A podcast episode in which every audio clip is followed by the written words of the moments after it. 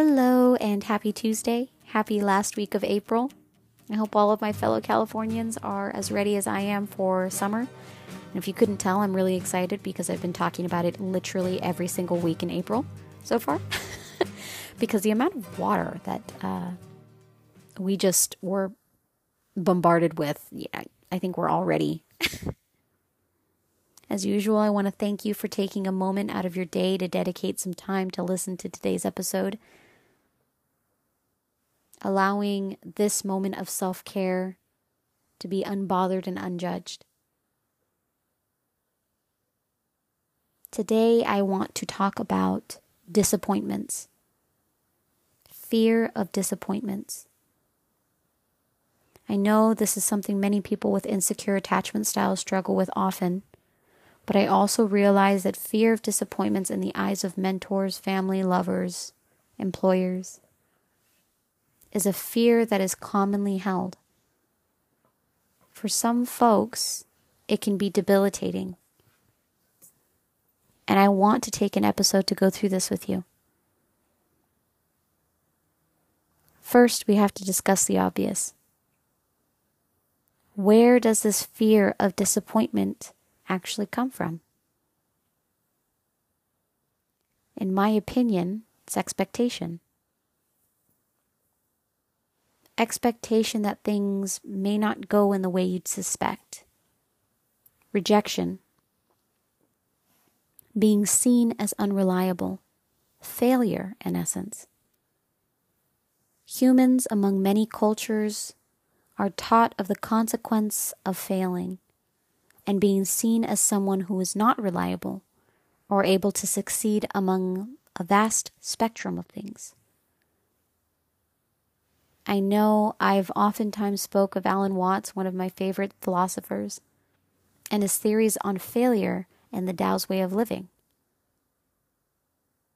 He's gone to say that there are quite literally no such thing as mistakes in the eyes of the universe. And as mystical as that sounds, I really do agree. The idea of failure is so ingrained in our cultures and spans across the way we are taught, the way we learn, and the way we absorb information with the idea that we must absorb, retain, and repeat everything at a certain level of comprehension that is deemed worthy of those who are labeled as leaders of knowledge. Teachers in all of my reading and research, I have to say, you know, over and over again, I'm not a psychologist, I'm not a doctor, but I do see myself as a scholar of life. Only because I feel as though I've lived enough horror to see the beauty on the other side. And I know many can relate to that. It's the idea of Nietzsche's quote Battle not with monsters, lest you become a monster. And if you gaze into the abyss, the abyss gazes also into you. But in looking into myself and looking into others, I see how difficult the way we are raised has made us to hold confidence in ourselves. Hold confidence in the way we love, learn, and absorb. Every one of us was once a curious child with a bright light that had a curious way of learning, grasping, and sharing.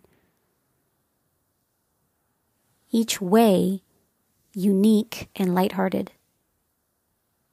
But each child within us has been pressed and molded into a standard of living and life and learning that is meant to confine and has created, hence, a large amount of anxiety in waking and walking adulthood. We see things around us. We understand the silliness of taking everything too seriously, and while our inner child and inner children are trapped within the confines of a mental prison, we are made to feel anxious and left with the desire to not disappoint those around us that we may look up to. Even still, and I'll give you an example I'm currently battling a horrendous stomach bug. And I was down all day yesterday. And this morning, you know, my skin finally doesn't burn or feel like a thousand needles are poking into my skin. But I do feel like a bowl of jello. It's all flabby and shit. And ultimately, I plan to drag myself into work this way, unable to even pick up a water bottle. I've been dropping shit all day. So I asked myself, what would make me feel more disappointed? Not being able to do my job properly or taking an extra day to build my strength? I honestly felt really silly going over this, you know, tiny debate in my mind, all while imagining do my employers feel like I'm lying about being sick? Which brought me to the topic of today's episode and what I wanted to share with you. How is it that we have come, or that I have come this far in my life and still fear the disappointment of people who don't know me? Over the health of my own body. After all, if my body's ill or if it dies, it wouldn't be able to make money at employment regardless. But we have this fear of judgment and disappointment and a slew of other things in this life that form a removed perspective that we externally would look at and think is silly. We'd sooner dissuade a friend from going into work when they're sick than we would ourselves. Why? Because we believe their health to be important.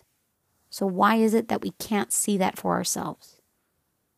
It could be, well, you know, I have more bills, I have more this, I have more that.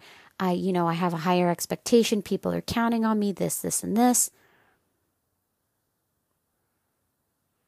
But when it comes to care for your inner child, and it comes to being patient and loving and allowing yourself unrestricted access to the light-hearted, honest toddler trapped behind the bars of adulthood. Be understanding. Allow yourself to release the expectation that is connected to another person's view of things. Understand that with anything and everything we do, there ebbs the air of judgment in the way that is unsatisfactory. And even if that's the case, hold firm in the belief that you are the best version of yourself in this moment. And if that version doesn't meet up to the expectations of another person, the problem is no longer yours to hold. The only thing that matters is that you feel you're enough. If we chase the idea that we must meet the expectations of those around us, you'll blink and find that you're chasing a runaway train long after you're wrinkled and spent. Spend this non refundable time on earth in this body, remaining kind to yourself Treat yourself the way you treat the younger version of yourself that was unsure and scared, or sad and insecure. Nurture that younger version of yourself the way that you wanted to be as that younger child. I love you all so much. Bye bye now.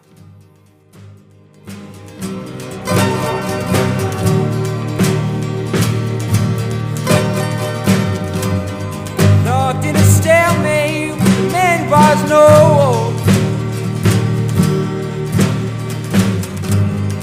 Rocking a hard place it's better in control.